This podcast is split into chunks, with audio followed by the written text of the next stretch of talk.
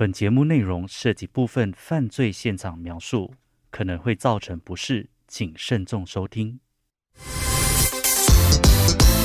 你现在收听的是原创 shortcast 内容。心魔来敲门。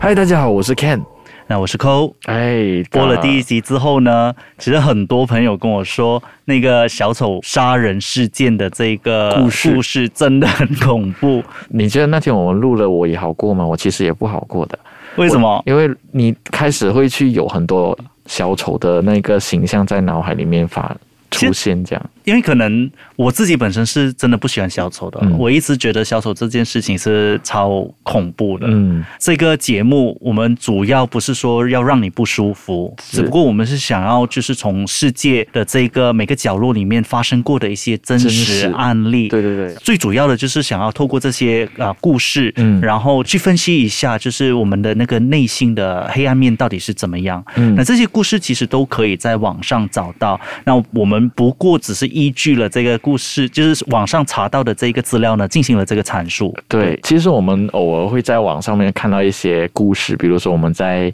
面子书上看到一些转载，但是这些转载的内容呢，它只是可能碰到它的最 surface 的，对它最前面、很表面嗯的，所以我们这一档呢是希望说我们在深入的去找这个故事背后的那一个原因是什么地方，那我们发现到说，呃，它的内容其实蛮精彩的，嗯，所以我们就把它转换成 podcast，到把它带到来啊你的耳朵旁边，让你去聆听一下了。那好，这一集轮到你要跟我们讲一个真实案件了。诶那你准备了什么样的一个故事？今天讲的呢，就是跟日本有关系的呢。日本，今天我会说的故事的这一位主人翁呢，来自日本，嗯他的名字叫佐川一正 （Sagawa Issei）。萨嘎瓦伊西，嗯嗯那我不知道你有没有看过一部电影，就是上一集我们也是讲到有电影，电影那这一部你有没有看过一部叫做《Cannibal》？我其实大概记得这一个人。嗯，那因为我有在就是网上呢看了一个叫你刚刚讲的那个 Cannibal 的 trailer，嗯然后它其实是堪称史上最恐怖的这个纪录片。嗯那为什么这么说呢？因为它就是记录了这一个 Sagawa 的这个故事。嗯然后里头呢，我发现这一个纪录片它最厉害的东西是什么？它没有一个恐怖的镜头，嗯但是整个的那个氛围，还有这个对话的内容呢，其实你听了之后非常对，感觉好像很恶心，你要仔。细去聆听他对话。其实最恐怖的恐怖片就是没有恐怖片所谓的 jump scare 那些东他。真的完全没有那种跳出来就是吓你的，还有就是啊，就可能就是那种血腥的那种场面，他完全就是那种他对着你他的眼睛，然后就就是 emphasize 他的嘴巴，他讲话的那种感觉，非常非常的恐怖。真的，所以如果你有听了我们今天这一档节目，你也有兴趣要去看《Cannibal》的话，我觉得我们是非常推荐的。不过我先介绍一下今天的主人翁到底是谁哦。萨高瓦呢，其实是在一九四九年呐、嗯四月二十六日呢，出生在日本的神户市。哦，就是那个和牛的和牛的呃那个发源地嘛。嗯那萨高瓦的母亲呢，在怀着他的时候呢，就有曾经不小心的从楼梯上面摔下来，嗯那导致他呢就早早产产早产。那根据资料呢，我们就有了解到他当时生出来的时候，他的 size 就是他的身体的大小只有手掌那么的大。哇，很小哎、手掌。对对对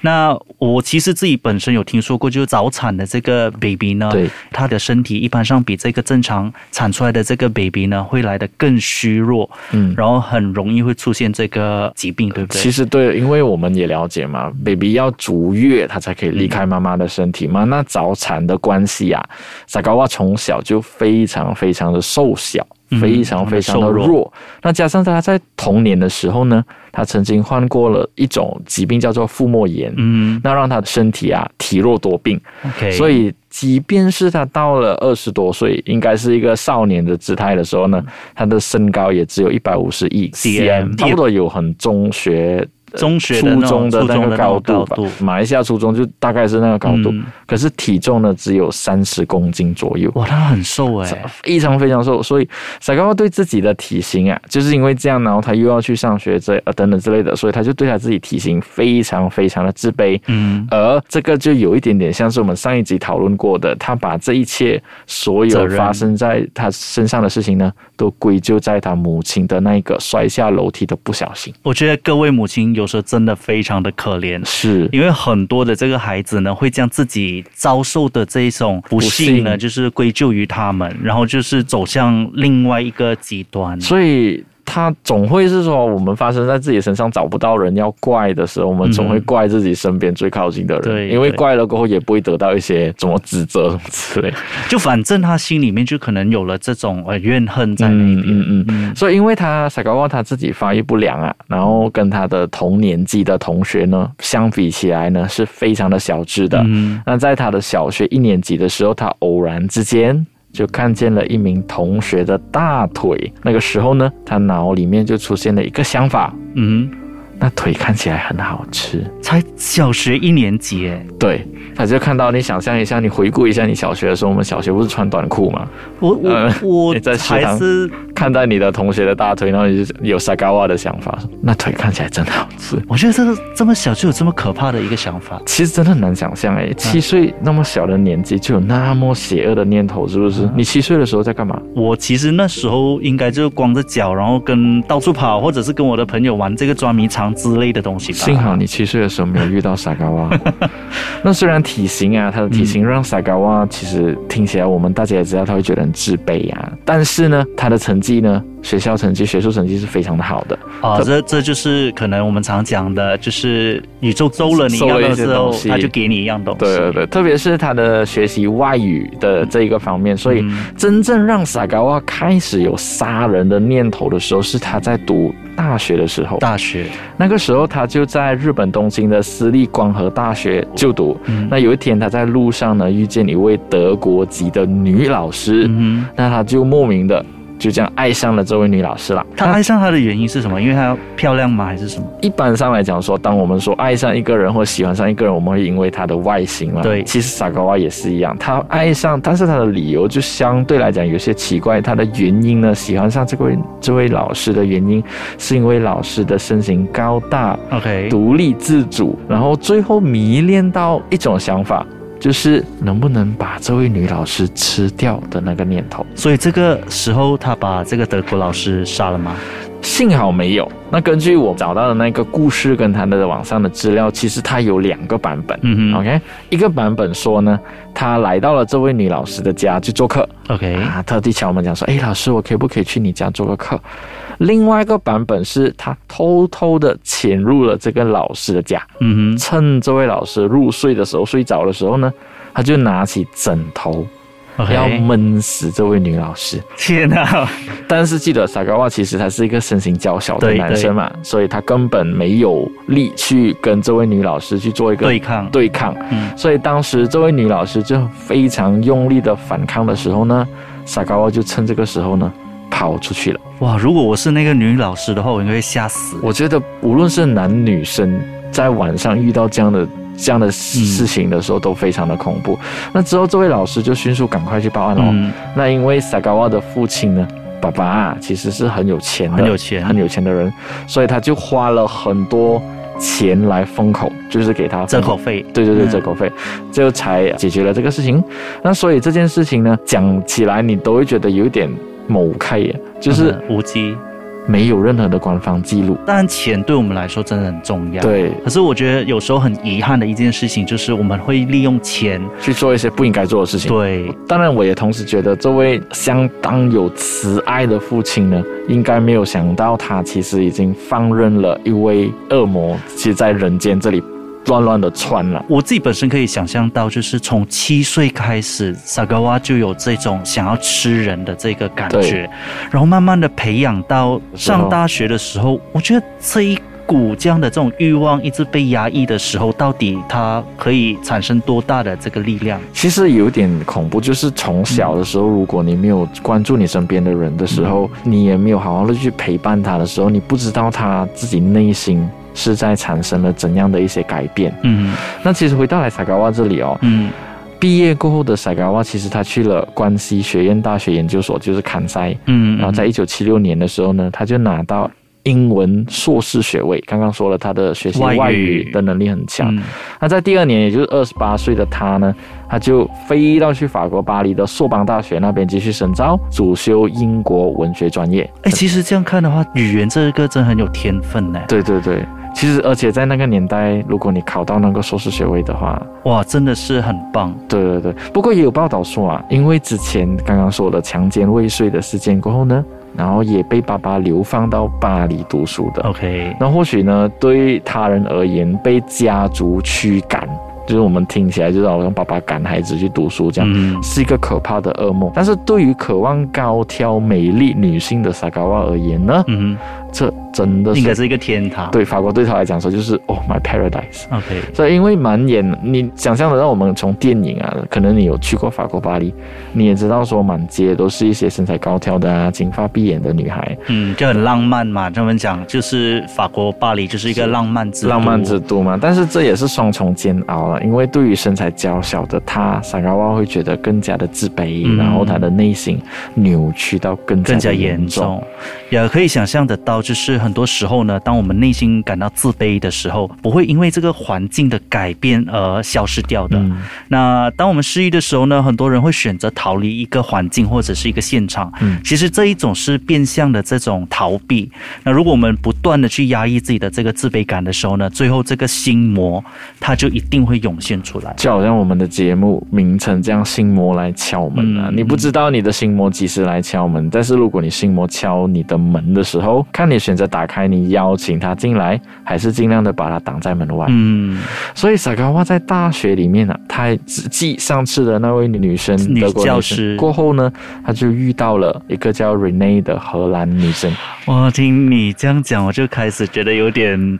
毛骨悚然的感觉了。这位萨卡瓦呢，从七岁开始想吃同学的大腿，到他想要把这个德国籍的女老师把她占为己有，因为她看起来很好吃，到现在他遇到了 Rene，所以这应该不是一个浪漫的爱情故事吧？她应该是法国巴黎中浪漫之都中的一种非常悲剧 Rene 为人，其实她是一个非常友善的女生啊。那她其实没有好像其他外国人这样，她会歧视萨嘎瓦，嗯，所以 Rene 选择和萨嘎瓦成为了朋友。那我想。有史以来第一次对萨嘎瓦表示友善的这个态度的话，应该会让他沉迷这种感觉，嗯，我觉得他已经不止沉迷，他是更加沉迷。所以他是无法自拔的爱上了 Rene。是的、嗯 r e n e 呢，其实他是一个非常聪明的学生，然后他也是跟萨嘎瓦一样可以说很多国家的语言。那萨嘎瓦就借故的请他教自己怎样讲德国话。啊、德语，所以最后萨嘎瓦就决定向 Rene 表白，嗯嗯，做了很多准备啦。可是 Rene 最终还是拒绝了，嗯那表示希望可以保持最纯真的友谊关系了。我相信萨嘎瓦在这一刻应该很受伤吧，因为他有史以来有一个女生对他示好，然后表示非常的友好，然后现在你拒绝了我，被 friend zone 永远都是很痛苦的事情是，所以他其实因为对 Rene 的渴望已经到了一个巅峰，嗯所以他就采取了行动。天哪，我真的不敢想象他真的是对 Rene 做出了什么样的一个东西。其实他为了得到 Rene 啊，萨嘎瓦呢就翻译德文诗歌为借口，他讲说、哦我要翻译德文诗歌，然后就邀请了二十四岁的 Rene 就来到他自己的住所，顺便吃个晚餐。嗯一九八一年六月十一号傍晚六点，Rene 来到了他的家。，OK，他将需要翻译的那个诗歌呢，就放在桌子上面，然后就要求 Rene 帮忙翻译。OK，那 Rene 就当然是他自己的专业吧，所以他他就开始就开始翻译他就开始去读啊，然后就看一下哪一篇诗集是什么，就开始翻译，就一边朗读一边把德文的诗歌翻成法文。嗯，其实我们这样听起来的话，还是很浪漫的。就感觉很好啊，就邀请你来吃晚餐，然后就翻译这个诗歌，然后朗读诗歌。对对对，就是我们可以在电影情节里面看到的一些一些事情、一些对画面。那可是萨高瓦要记得，如果是一般的情侣的话，或许可以。可是现在的故事是萨高瓦跟 Rene，嗯萨高瓦就趁 Rene 不注意的时候，从床底下面拿出一支长枪，OK，他从黑市买的长枪，然后就向人类的脖子射去。天呐，卡宾枪是军用的一种枪诶。那如果你近距离发射的话，那个威力非常的强。他干嘛要？你你不知萨高瓦的心理，就好像刚刚我们在摸索的时候，我们已经了解到萨高瓦的心理已经被压抑，所以他可以做很多事情，包括他这一支枪肯定不是从一般的市场买得到，就好像肯定是黑市，肯定是黑市，所以在短距离、非常近距离发射，Rene 呢是无疑他是当场死亡的，而萨高瓦呢，其实在开枪过后就很快的昏倒过去了。我自己本身应该可以，也可以想象得到，因为他没有想到他自己在杀了一个人之后呢，会有这么血淋淋的这一个画面。嗯那我相信他其实他自己本身也体弱啦，对他自己本身也体弱，所以就心脏不好的话呢，他真的是会晕过去对。，其实从过去到现在，萨高瓦从他迷恋他同学的大腿啊，或者是他迷恋那位德国老师，他都没有真正有做过任何的动作。这这是他的啊、第一次这样呃有一个血腥腥的那个动作了。嗯，那其实之后呢，法国的警察来到他家逮捕他的时候，他发现到他家里头的一个答录机，一个 recorder，有一卷录影带，也就是以前我们早期知道的那个 VHS。OK，那里头他其实可以听见 Rene 生前在朗读德文诗句，然后紧接着的就是枪声。天哪！他还把当时的这个情况录起来，他到底在想什么东西？其实我觉得这个举动真的是很诡异的，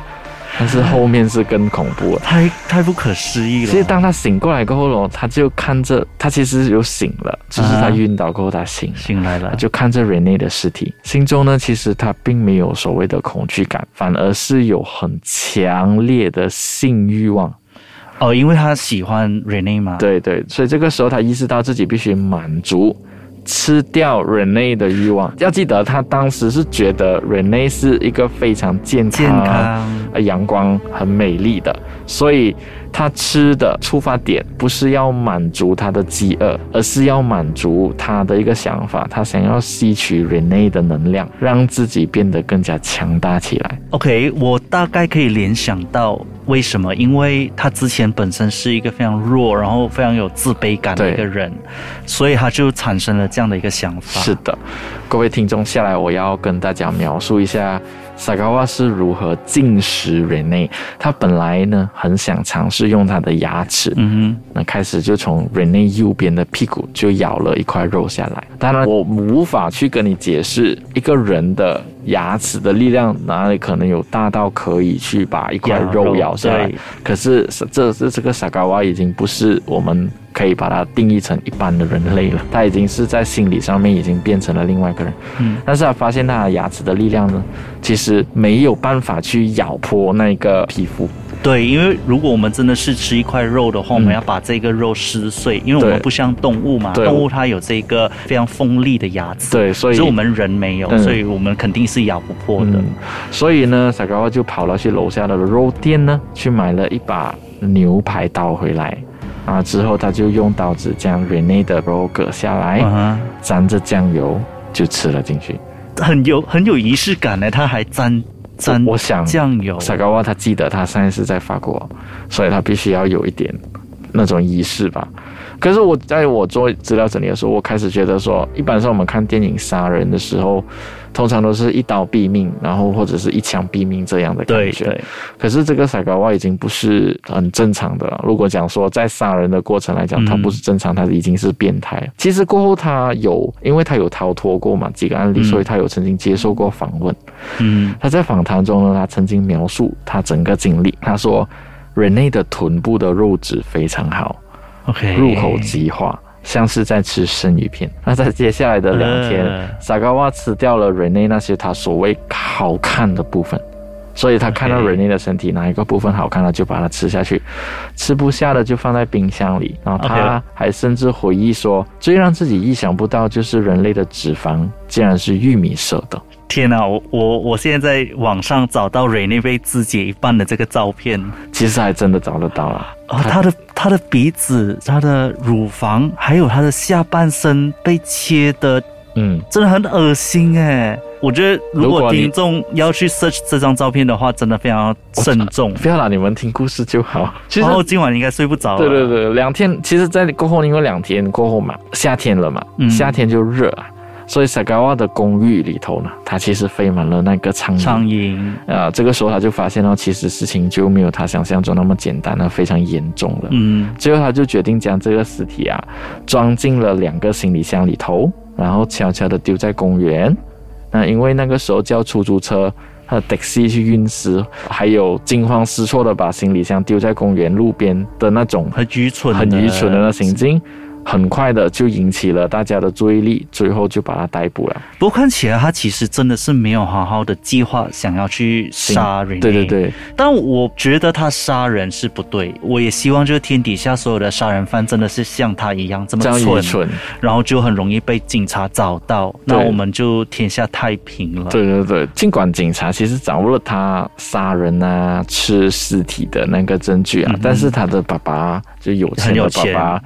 就还是请了律师，就用了所谓的精神病。嗯去帮他逃脱，去逃避了那个刑事责任。那傻高娃其实小时候因为体刚才不是说了嘛，他体弱，然后他有那个腹膜炎，嗯哼所以翻译错误，翻译成为脑膜炎。所以意思说就是在他们审判这个案件的时候，就是腹膜炎把它翻成了这个脑脑膜膜炎，所以脑膜炎它真正也是成为了精神病的最有力的那个证据。嗯，然后，所以最后那个法院判决了，萨高瓦就不需要为这件事情负起任何责任、任何法律责任，但必须到精神病院那边接受一些治疗。可是这真的很不公平哎，因为我知道最后萨高瓦在法国精神病院待了一阵子之后就被送回是的日，本了。是，所以他其实就待了一年多而已，是四个月。他就被送回日本了。他回到去日本的时候呢，萨高瓦还很忙哦，因为他接受了很多家的电视台的访问，